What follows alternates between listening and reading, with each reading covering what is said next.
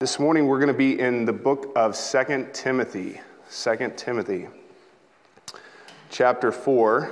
Um, you know, I think any time that, that you're asked to, to speak on a weekend, you don't have full time to be able to really set up a book, right? We're just going to dive right into the end of a book here, and so that can be a little bit challenging. And so let me, let me start this morning by trying to just give us a little bit of background on the book of Second Timothy as a whole, okay? So we know that that Second Timothy is obviously the second of two letters that Paul wrote to Timothy, his young disciple. Right now, Paul wrote this letter as a prisoner from Rome. This was not Paul's first Roman imprisonment, this was actually his second Roman imprisonment. And this time, unlike his first Roman imprisonment, where Paul is essentially a political prisoner, he's awaiting trial, right? This time we find Paul actually as a condemned criminal awaiting his execution. Okay, Paul would soon be martyred for his faith, and he knew that as he's writing this letter. 2 Timothy chapter 4 verse 6 he says, "I am now ready to be offered and the time of my departure is at hand." Right? So here in Paul's second letter to Timothy, we have what we would say would be the apostle's last words. Certainly his last written words to both Timothy and to the church. Right? And we understand that, that oftentimes a person's last words can be very significant, right? They can be a window into that person's heart and into their life. They can often be an expression of what he or she believes to be most important, right? In the end, what really matters. And so, with that in mind, we find that the matter behind Paul's words here in his second letter to Timothy is finishing strong, right? Enduring to the end. And this is a key theme that we're going to find throughout the entire book, and then we'll also see here in chapter 4 today. Right? When you read 2 Timothy, you find that, that Paul has many specific things to say to Timothy himself. Right? And in addition to that, Paul has things to say to Timothy that, that he wants Timothy to communicate to the church right? But what I want us to see today is that everything that we're going to read today has application for all believers, okay? So with that in mind, let's go ahead and read it this morning. 2 Timothy chapter 4, verse 1. He says, I charge thee before God and the Lord Jesus Christ, who shall judge the quick and the dead at his appearing and at his kingdom. Preach the word. Be instant in season and out of season, reprove, rebuke, and exhort with all longsuffering and doctrine. For the time will come when they will not endure sound doctrine, but after their own lust they shall heap to themselves teachers having itching ears, and they shall turn away their ears from the truth, and they shall be turned unto fables. But watch thou in all things, endure afflictions, do the work of an evangelist, and make full proof of thy ministry. All right, so let's go ahead and stop right there. I'm going to pray and I'm going to ask for the Lord's help here uh, just to break this down here this morning. Father, again, thank you for this morning. I thank you for each and every one that is here as we have already lifted up our, our ears to you, Lord. You know, as a body, we're scattered about a little bit this morning, Lord. We've got some who are out and who are dealing with, with sicknesses or other issues in life. Uh, we've got some that are traveling. We've got some that are serving. And we've got many that are here. And, and so, Father, I do thank you for for each and every one that's here, for each and every one that is currently listening online or who will listen later. And I just pray that, Lord, this morning you would set me aside, that, that Father, you would just open our eyes to your words. Lord, they are, they're very plain and they're very clear here for us this morning. And so, Father, help me not to get in the way. Um, let us just see what it is your words have to say. Lord, this is a very important, a very serious charge that the apostle, with his very last words, gave unto his very dear son in the faith. And uh, Lord, we ought to all do well to, to take heed to these things this morning. So, Father, help us to do that. We love you and we give you all praise, honor, and glory in advance. In Jesus' name, amen. All right, starting in verse 1, Paul says, I charge thee, right? I charge thee. And that is, I solemnly attest to thee. Right? Right away, we see the seriousness of Paul's words. They're very militaristic in nature. He says, I charge thee, therefore. Now, we know um, most of us here in this room, right? We've got a lot of spiritually mature believers, and we know that, that word, therefore, right, from our keys to Bible study, it is a key word, right? because it acts as a conjunction. It ties us back to the context of what was said in chapter 3. Right? Now, when you look at chapter 3, what you see is that the context of chapter 3 is this ungodly living in the final days. Right? Paul begins chapter 3 with characteristics or traits of those who live ungodly lives in the last days. And we see that in comparison to the life that Paul lived and the things that Paul taught. And then when you come to the end of the chapter, we find that the means to overcoming this ungodly living in the final days is to continue in the word. 2 Timothy chapter 3 verse 13 he says but evil men and seducers shall wax worse and worse deceiving and being deceived he says, But, right? He's now going to make a contrast. But continue thou in the things which thou hast learned, and hast been assured of, of knowing of whom thou hast learned them, and that from a child thou hast known the holy scriptures, which are able to make thee wise unto salvation through faith which is in Christ Jesus. Right? He goes on to say, All scripture is given by inspiration of God and is good for doctrine, reproof, for correction, and instruction in righteousness why? That the man of God may be thoroughly furnished, right, from the inside out unto all good works.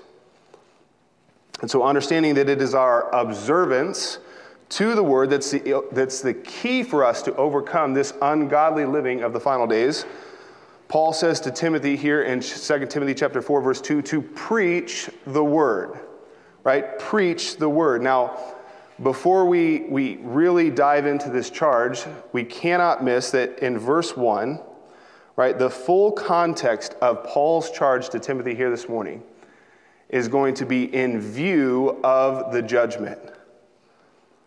2 Timothy chapter 4 verse 1 he says I charge thee therefore before God and the Lord Jesus Christ get this who shall judge the quick and the dead at his appearing and at his kingdom now, the judgment that is referred to here is what Scripture calls the judgment seat of Christ. Right? This is a judgment, right? When you study out Scripture, this is a judgment for believers, right? Where we believers, we the church, will stand before God and we will be judged not for our sins, but for our service to Him. Right? From the time of our salvation, what are the changes that we allowed the Lord to make in our life? And as a result, what was our service for him? 2 Corinthians chapter 5 verse 10 Paul says for we the church right we believers must all appear before the judgment seat of Christ that everyone may receive the things done in his body according to that he hath done whether it be good or bad. Now this morning we're not going to do an exhaustive study on the judgment seat of Christ. Um, this would be my plug for you. If, if you're unfamiliar with that term, you want to know more about that, well, then sign up for the next cost of discipleship class. Right? In the cost of discipleship class, we introduce the subject of the judgment seat of Christ, and then throughout the discipleship process, right? That'll be talked about a lot. We have an entire lesson devoted to that. Uh, certainly, you could find more resources online at the MBT Sermon Archive. But for this morning, what I want for us to see is that the larger context of our passage today is going to be finishing strong in view of the judgment.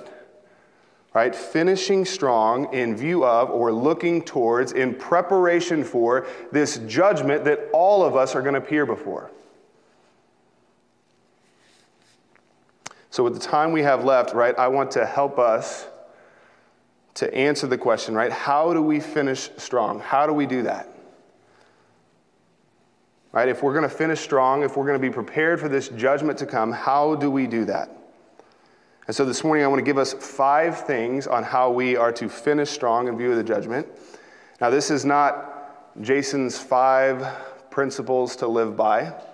Right, this isn't some list that I went out and Googled, right? We're simply going to look at the text today and take from the text what Paul had to say to Timothy, right? Paul wrote this as if, hey, Timothy, I want you to know that this judgment is coming. I want you to be mindful of this, and I want you to be prepared for this. And so these are the things that you can do so that when you appear before this judgment, you're ready. Right? This doesn't have to be a terror for you. This can be a day of rejoicing for you. This can be a very good day for you, as it's going to be for me, but you need to know these things. You need to do these things.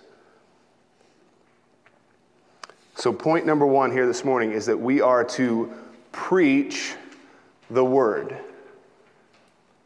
Preach the word. That word preach, it means to be a herald, right? To proclaim. In Paul's day, the, the rulers would often commission a herald to speak or make an announcement on their behalf. The herald was to proclaim the message that he received with a loud voice and a clear voice so that everyone could hear. In Matthew chapter 10, verse 27, Paul says, or I'm sorry, Jesus says, What I tell you in darkness, that speak ye in light, in what you hear in the ear, that preach ye upon the housetops. And now, notice from verse 2 the thing that we are to preach is the word. Right? And that seems very simple, right? There's nothing profound about that. The thing we are to preach is the word, but it's not our thoughts. It is not our ideas. It is not our opinions. It's not our agendas. It is the word. Right? We are to be ambassadors for Christ, and as his ambassadors, we are to speak for him his words on his behalf. We know that the Word of God is what both sinners and saints needs. And the problem that I think we often run into is that we spend more time proclaiming, preaching, heralding our own thoughts and our own opinions than we do the actual words of God. And oftentimes that simply leads to confusion or offense or, or just distraction away from what is most important. Verse 2, he says to preach the word. He says, be instant in season and out of season. Right here, Paul is urging what is preached. That word instant, it means to be ready, right? To be ready without delay, to be present. Right? In other words, what he's saying is, hey, you need to be ready when you're feeling it and when you're not. Right? When the time is convenient for you and when it's not. I think a lot of times, right, we, we get up and we spend our mornings with the Lord and, and we're in God's word and we're in prayer with the Lord. And so we walk out of the house and we're like, man, Lord, send me anybody. Just anybody this morning. I can't wait to just share with somebody what you've given me this morning from your word. I mean, this is it's magnificent, God. I, I, I would share it with anybody right now. Just send me anybody. And, and well, nobody's around right? And so we hop into our car and we head to work, and, and then all of a sudden we get at work, and, and I start to get busy at work, and then all of a sudden God says, Here you go. There you go. There's the door. There's the person, and you're like, ah, God, I, it's just not a great time. Boy, you caught me at a bad time. Like, I got some things I got to get done here. I'm, I'm, I'm re- I really want to make lunch today. Uh, I mean, they're serving taco, taco salad down in the cafeteria. I can't miss that, right? Lord, I'll tell you what, tomorrow at 8, if you send them back tomorrow at 8.30, I'll be ready. I mean, I'm coming into work. I'm ready. I've got this mindset. I'm, I'm, I'll, I will be ready then, Lord. Right? But this, don't, Saturday, the game's on Saturday, not on Saturday, okay? Anytime but Saturday, Lord, I'm ready. I will be ready then, right? And God's saying here, no, no, no, you need to be ready now. You need to be ready when, when the time is right and when it's not, right? When you are supposed to be prepared, when, when you're ready and when you're focused, and when you're not, right? You need to be ready now. Pastor Dan Renault, he said, you know, what, we ought to be prepared to stand for the faith on both Sundays and on Mondays right? And that was, that's a very convicting statement for me because I think to myself, well, okay, I can stand up here and I can share with you guys and I can preach at you guys here on Sundays, but will I be ready to do that on Monday when work comes around? And I get busy and life gets busy and, and I'm distracted and I've got other things going on. Will I be prepared to stand for the faith on Monday like I am on Sundays?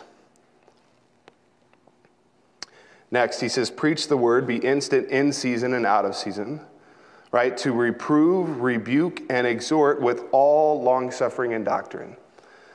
Right? And so here we see that preaching is really marked by three key elements. Number one, that is conviction, right? To reprove. That word reprove, it means to warn, to convict or convince of fault. Number two is correction. That is to rebuke, right? That word rebuke, it means to f- confront or, con- or to correct. And number three is encouragement or to exhort, right? To exhort means to call near, to comfort, to encourage, to challenge.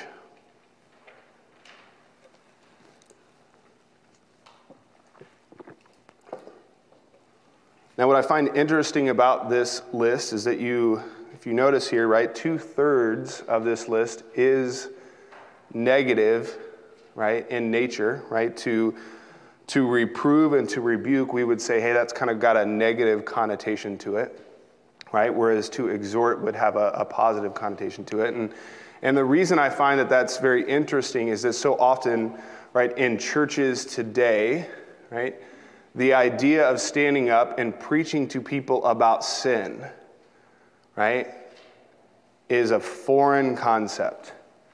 Right, God forbid that I could preach anything about sin because I don't want to offend anybody. Right? And if, and if so and so is committing this sin and I preach about it, they may not come back. Right? If I confront anybody with the truth and they don't like what I have to hear, well, they just may, they may not come back right? And so, as a society, right, as Christians as a whole, right, the church today as a whole, I think we've gotten very vanilla in our preaching, right? We often will avoid hard issues as to not offend anyone, and yet we see here from Scripture itself that two thirds of preaching is negative in its context. Right? And, and I think that makes a lot of sense, right? If you are a lost person, how can you ever see your need for a Savior if you don't first understand your sin? Right? If you are saved, how are you ever going to be more like Christ if you don't understand the ways that you're different from Him?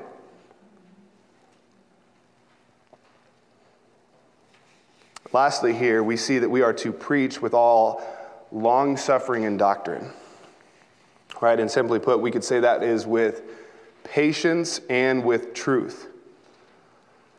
2 Timothy chapter 2 verse 24 he says and the servant of the Lord must not strive but be gentle unto all men apt to teach and patient in meekness instructing those that oppose themselves if God peradventure will give them repentance to the acknowledging of the truth that they may recover themselves out of the snare of the devil who are taken captive by him at his will. And the truth is is that we're not always going to see immediate results. In fact, more often than not, we will not see immediate results. Right? But we must, we are called to patiently continue and to proclaim the truth. And Paul tells us why here in verse 3, 2 Timothy chapter 4, verse 3. He says, For the time will come when men will not endure sound, that is, healthy doctrine. But after their own lust, they shall heap to themselves teachers having itching ears. They shall turn away their ears from the truth, and they shall be turned unto fables.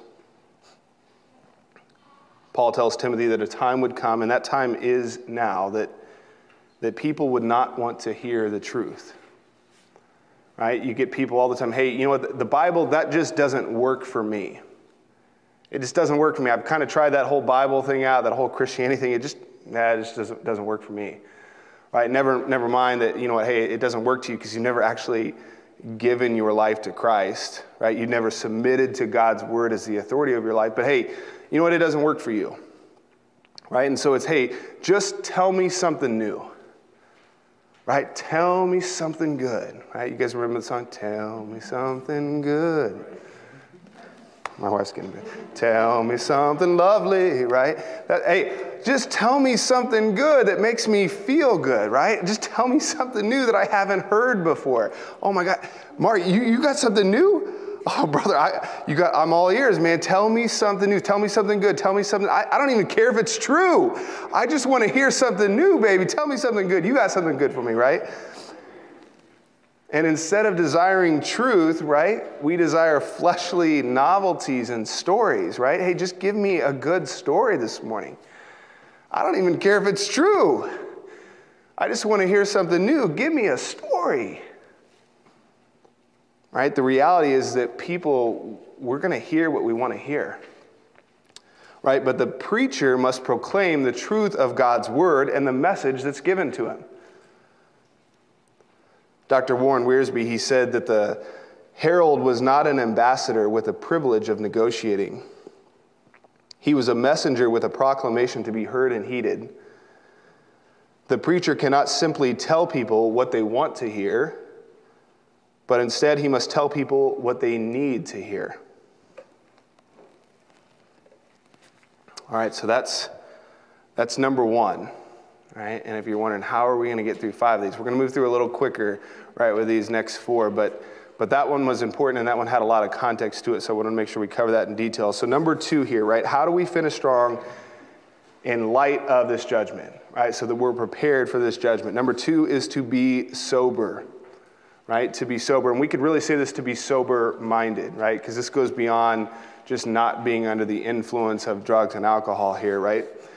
2 Timothy chapter 4 verse 5 he says but watch thou in all things and that word watch it means to be sober right to be discreet or to be wise now we know that God has called us to carry out his mission and to do that both with seriousness and purpose right and so to do so we must watch we must be sober in all things we must have rule over our thoughts and emotions and we must guard against both temptations and distractions.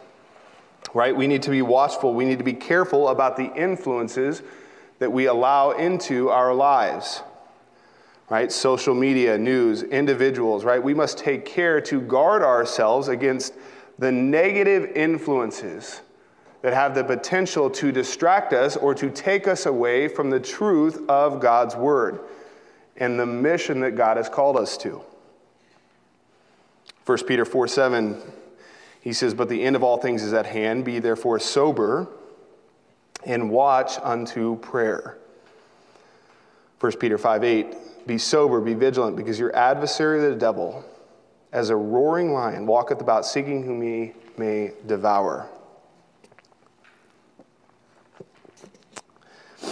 Number three, we are to endure hardships right? Endure hardships, that is to endure or to suffer afflictions. Right? Timothy was not only a preacher, Timothy was also a soldier. 2 Timothy chapter 2 verse 1 he says thou therefore my son be strong in the grace that is in Christ Jesus. And the things that thou hast heard of me among many witnesses the same commit thou to faithful men who shall be able to teach others also. Thou therefore endure hardness as a good soldier of Jesus Christ. Right, as a soldier, Timothy had to endure afflictions, he had to suffer hardships, and we do too. In the next chapter, Paul says, Yea, and all that live godly in Christ Jesus shall suffer persecutions. 2 Timothy 3:12. Right, for many of us, afflictions, persecutions, and sufferings, right, particularly for our faith's sake, right? That I, I, think that can be a little bit of a foreign concept, right? Living in the country that we do and and having a lot of the religious freedoms that we do. You know, I I have I, I can say that you know since I've been saved, I've I've lost some relationships that I had before um, I got saved simply because you know I wasn't living that that same excess and riot of life that I was before. Um, I've, I've, probably turned down some job opportunities simply because I, I, felt they weren't in alignment with what the Lord was wanting to do with my life. But outside of those kind of things, in terms of like suffering, loss, and hardship for my faith, like that's, that's kind of a foreign concept to me, right? Uh, certainly compared to what you read about with the early church of God and, and what you see about with, with the saints that are throughout the world, right? Many places around the world, uh, you can be beaten and thrown in jail or, or killed or suffer heavy, heavy persecution simply for naming the name of Christ, okay? And so, again, that's always been a, a little bit of a difficult um, idea for me to wrap my brain around, right? When, when Paul writes about suffering and enduring afflictions, right? But I do think that a time is coming um, that, that our society here in America is changing so rapidly that to simply take a stand on what the Word of God says is going to entail some infliction, right? It's going to entail some persecution. You know, today, if you were backed into a corner and you're asked, hey, what do you think about the LGBTQ community, right? What, what are your thoughts on this? What are your thoughts on that, right? Like, and you take a stand, a firm stand on, hey, this is what the Bible says, right? Most people are not going to love your response. Right? We, we've already seen businesses in this country essentially put out of businesses. We've seen individuals canceled in culture because they take a stand on simply what the Bible says. Now, oftentimes as, as Christians, right, we, hey, I just want to avoid that. And I think there is some wisdom in, hey, let's not go pick a fight when no one's asking for it, right? Like, I don't need to go out and, and stand on the corner and proclaim that everyone's going to hell that's a homosexual, right? That's not what God's called me to do, right? I am to preach the gospel, okay? But I've got to make a judgment for myself, and I've got to decide for me and for my family, right, what is right, and are we going to stand on what the Word of God says? And when backed into a corner and someone says, What do you believe? I've got to decide what's right for me. And there is a day coming when Christians, when the church of God is going to be backed into a corner, and we're going to have to choose whether or not we will stand on the Word of God, right, or whether we'll compromise because we don't want to offend anybody. We don't want to, like, suffering is a foreign concept to us, and we're not going to do anything to invite that into our lives. Right? Paul knew that Timothy was going to suffer. Paul knew that Timothy was going to be persecuted. He was going to experience afflictions for taking a stand on what the Word of God says and proclaiming what the Word of God says, and we have to have that exact same mindset. Right? It has been, I think, for many, many years, centuries even, it has been a little bit of a foreign concept for most of us here in America, but I, I do believe that that day is coming. Point number four here this morning, right? How do we finish strong? What are the things that we can do to make sure that that we're ready and we're prepared for the judgment. Number four is to win souls. Right? Do the work of an evangelist. 2 Timothy chapter 4, verse 5, he says, Do the work of an evangelist. That word evangelist, it is a it means to be a preacher of the gospel. Right? We read earlier in verse 2 that we're to preach the word, that is all of it, right? The whole counsel of God, whatever it is that, that God is showing you at church, in your own private time, right? Whatever it is from God's word that you're gleaning, right? We are to preach it, we're to proclaim it. But here, right, we are charged to preach a very specific message, and that is the gospel. Now, I want to be very clear here this morning because I think there is a lot of confusion about this within the body of Christ. The gospel is not your personal testimony. Right? The gospel is not your invitation to church. Right? Personal testimonies can be incredibly powerful. I mean, we read about Paul's testimony in the scripture and how often he would use that when he preached to people right? And we should be inviting people to church. We want them to come to church because we know that the Word of God is going to be open. And, and if they could just have access to the Word of God, what it could do in their lives, right? We should be doing those things. But, but those are not a replacement for preaching the gospel. Right? Nobody can get saved because they believe that I had an experience with God. Nobody gets saved because I invited them to church. And I think we make this mistake of, you know what, hey, I, I shared with him, this is what God did in my life, where I, I gave him an invitation to church, so my job is done. I've done what I was supposed to do. And you never gave them the message that God said, this, it's the gospel that's the power of God unto salvation. Romans 1.16, right? This is the message. If they are to get saved, this is what they have to believe on. And we never shared it with them. We gave them an invitation to church.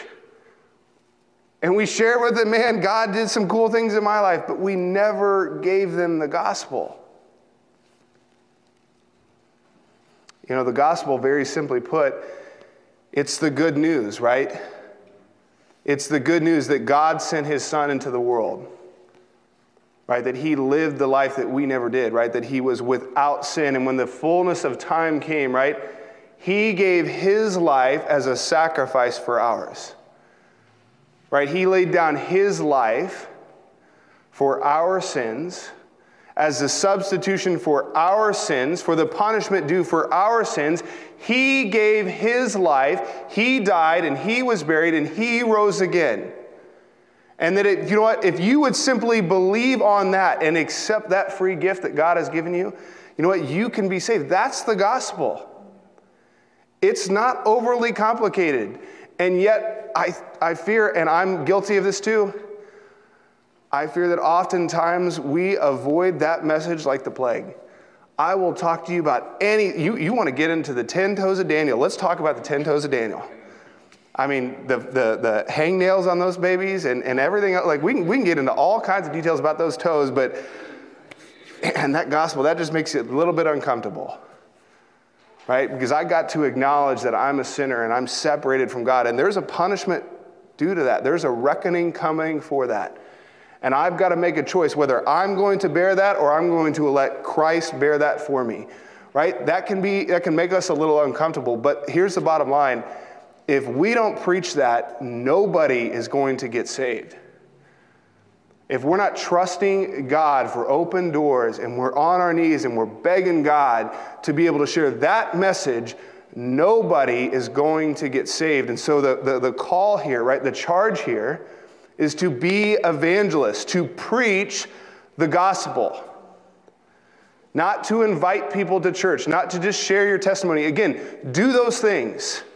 A lot of times your testimony can be the open door to sharing the gospel, but don't make the mistake of thinking just because I shared my testimony, I'm done. I did what God told me to do. God, they're, they're in your hands now. Like, you didn't actually do what God told you to do. He did not command you to preach your testimony, He commanded you to preach the gospel. All right, point number five here this morning. We are to fulfill the ministry. Fulfill the ministry, right? To when he says to make full proof of thy ministry, right, that simply means to fulfill it. Right? All of us were called to be ministers of the gospel. Right? But God is going to direct each one of us in that in different ways. Right? God's will for every believer is the exact same. Right? But his plan on how he wants to enact that will in your life is different for all of us. And the question is are we or will we be faithful to fulfill it? In Colossians chapter 4 verse 17, Paul he wrote uh, to some men there at the end of the, the, the book. Um, here he's writing to a man named Archippus. He says, And say to Archippus, Take heed to the ministry which thou hast received in the Lord, that thou fulfill it right? The, the call here, the charge that, that Paul is giving to Archippus is hey, you know what? God has given you something. He's given us all something, right? We've all got a part in this grand plan that is God, right? And you ought to be faithful to fulfill it, right? To see it through to the end, to endure to the end, right? To make full proof of it.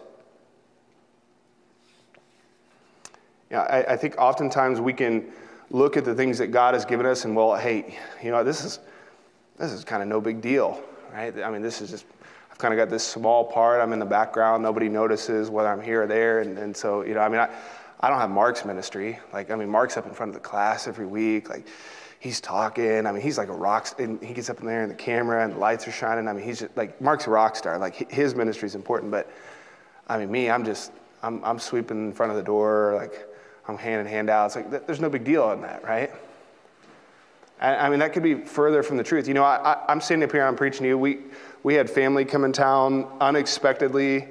Uh, uh, we, we, they got here last night. We found out about it Friday. Um, that it was like, hey, you're going to host eight people, and uh, they're, they're coming into town, and you, you got to host them and be ready for it. And it's like, I'm supposed to be ready for a message like this. And so, I mean, I, I turned to my wife and I'm like, hey, can you do this, this, and this, and this for me? And with, without hesitation, She's like, Yeah, you focus on just getting ready. And, and so nobody knows that. Nobody, nobody sees that. Nobody saw all the work that she did to make sure that the house was ready, the kids were going to where they needed to go, family was all taken care of, all of us got to church here on time. No, nobody saw any of that. Like, you guys don't know any of that. Nobody watched online knows any of that. Never see that. Nobody's going to give her a thank you for that. Like, I know that. And God knows that right? That, that she has ever been a part of this this morning, of anything that God will get out of this, as I do. Right? No ministry, no matter how big or how small, is unimportant for God. Right? Every week, man, I, I watch our AV team come in here. You guys don't realize this. They're here every week at least 30 minutes early. At least 30 minutes early, and nobody notices them. I do. I mean, you guys look good back there. Great looking team. Nobody notices it, right? But, but hey, when I was gone the last uh, week, I got to view the service because they're back there.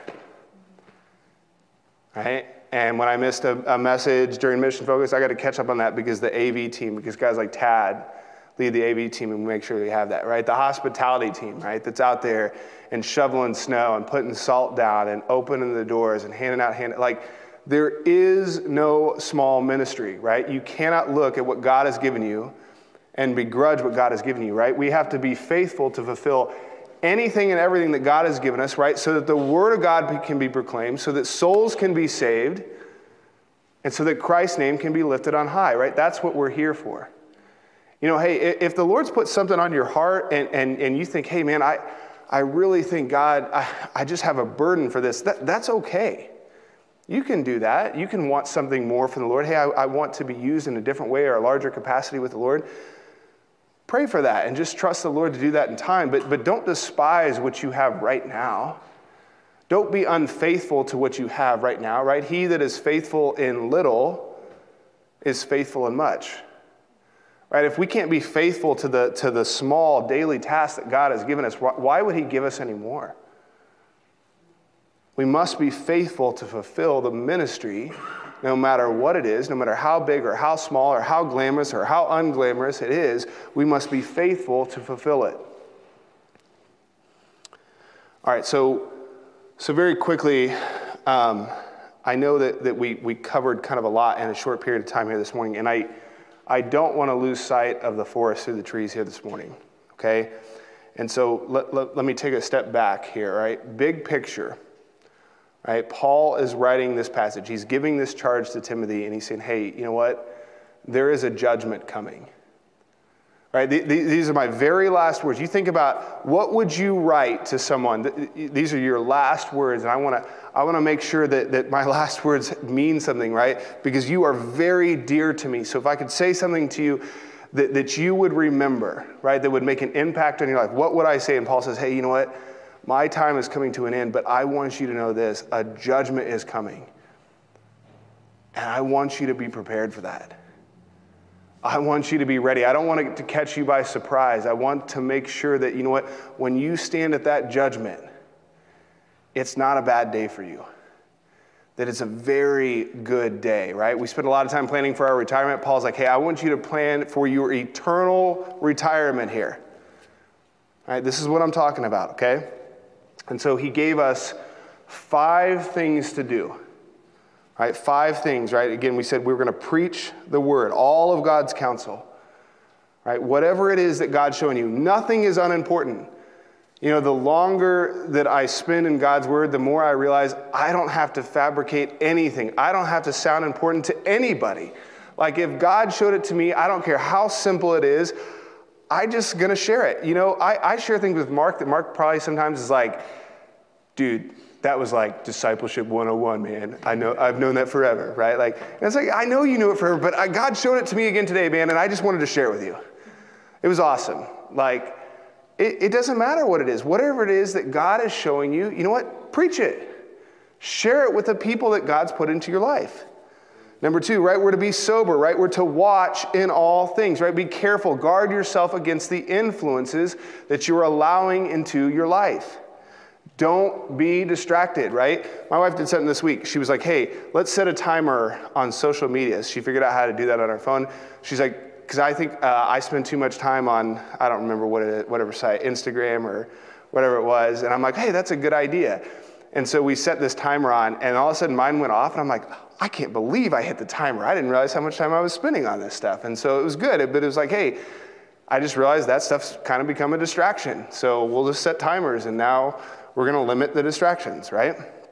Number three, we're going to endure afflictions, right? That's to endure hardships for the faith, and we talked about that and, and how the world is changing and how things are, are rapidly evolving and our, and our need to just stand on the Word of God. Right? Number four, we're going to win souls, and we're going to do so by preaching and proclaiming the gospel message. Right? And number five, we are going to fulfill the ministry, right? That is to make full proof of the ministry that God has given us. And what we find at the end of our passage today is that if we are faithful to do these things at the judgment seat of Christ, it will not be the terror of the Lord that is described by 2 Corinthians 5:11, but this will be a great day of reward. 2 Timothy 4:6, Paul says, "For I am now ready to be offered, and the time of my departure is at hand." He says, I have fought the good fight. I have finished my course with joy. I have kept the faith. He says, Hey, Timothy, these things that I'm telling you, I did them. I gave my life to those things, right? And so I'm letting you know this is what you need to do, right? Because verse 8, henceforth there is laid up for me a crown of righteousness. Right? This is our reward, which the Lord, the righteous judge, shall give to me at that day, and not only to me, but unto all them that love his appearing. He says, You know what, Timothy, there's a reward waiting for me. Right? I suffered many things in this life, right? I, I had to forsake a lot of things in this life, but you know what? It's all worth it. Right? I don't, I don't fear death. I don't fear the judgment to come, right? I'm looking forward to the judgment. For me, the judgment is a time of reward. It's not a time where I'm afraid, right? He, he ends that verse, he says, But unto all them that love his appearing. You know, you know who loves God's appearing? Who's going to love God's appearing? Those who are ready for it. I, I think about this. I think about example with my kids. So sometimes I'll leave the house with the, the Rachel and the kids, and, and so I'll tell the kids, hey, you know what? Dad's going to be gone for the next few hours. I want you to go downstairs. I want you to pick up all your toys, kind of clean that up. We got, we got guests coming over, et cetera. And so when I get home, if the kids have done that, guess what? Like I'm walking in the door and they're super excited to see me. Dad, look how good we cleaned up the house. We got all this stuff ready. Hey, do you want to go play over here? Like they're excited to see me, right? Because they're ready. They did, they observed what I told them to do. They're ready, they're prepared for it. Dad's home. It's a good day, right? But when they forgot, they got distracted, right, away from what it is that I told them to do, and they hear that garage door open, and dad comes walking through the door guess what? They're gone. Like they're scattered abroad. Like can't find them, right? and it's like, oh, uh oh, dad's home. We were supposed to clean the basement. We didn't do any of that. Ugh, there's a little bit of reckoning going to happen with dad, right? Because we're going to have to answer for why we just ignored what it is that dad told us to do, right? It's the same way, right? Eh, I think that's a very physical picture that God gives us just to help us to understand that, you know what? you're going to look forward to the coming when you're ready for it, right? When you've been observing the things that God has told you to do, you know what? You're going to love the day that Jesus shows up because you're like, Lord, give me my reward. I, I, I did everything that you asked me to do. I gave my whole life to it. But you know what? For, for those of us who are like, I just thought it was going to be a little bit longer, Lord. I thought, I thought you were a few more years away.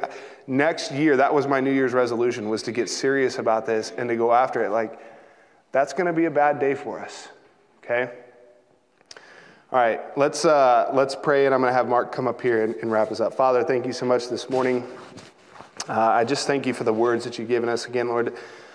Uh, everything is very simple here, Lord. Nothing um, profound, at least that my, my, my simple brain could see, and yet, Lord, it's, it's all things that we need to be put in remembrance of.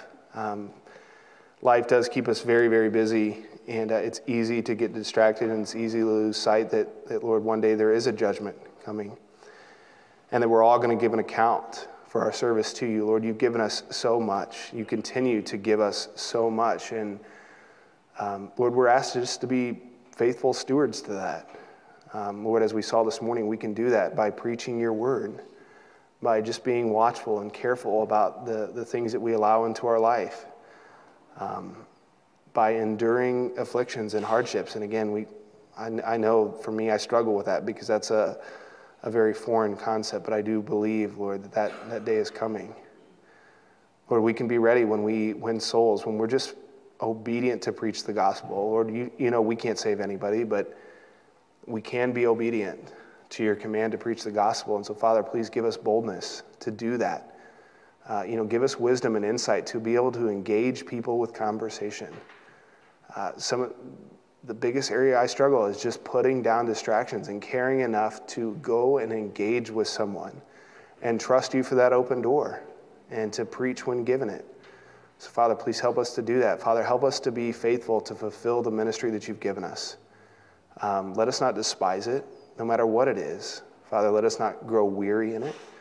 Lord, if you're with us, if, if you've called us to it and you're with us, God, there's nothing that we can't do. Lord, we're strengthened by your presence. We're strengthened by your word and the promises of it. Father, be with us. Um, Lord, we love you. Again, we just thank you for the simplicity of your words. We thank you for the reminder here this morning. I pray that, again, you would help us to be faithful stewards and, and to not let these words fall to the ground. Um, Lord, we pray and ask these things in Jesus' name. Amen.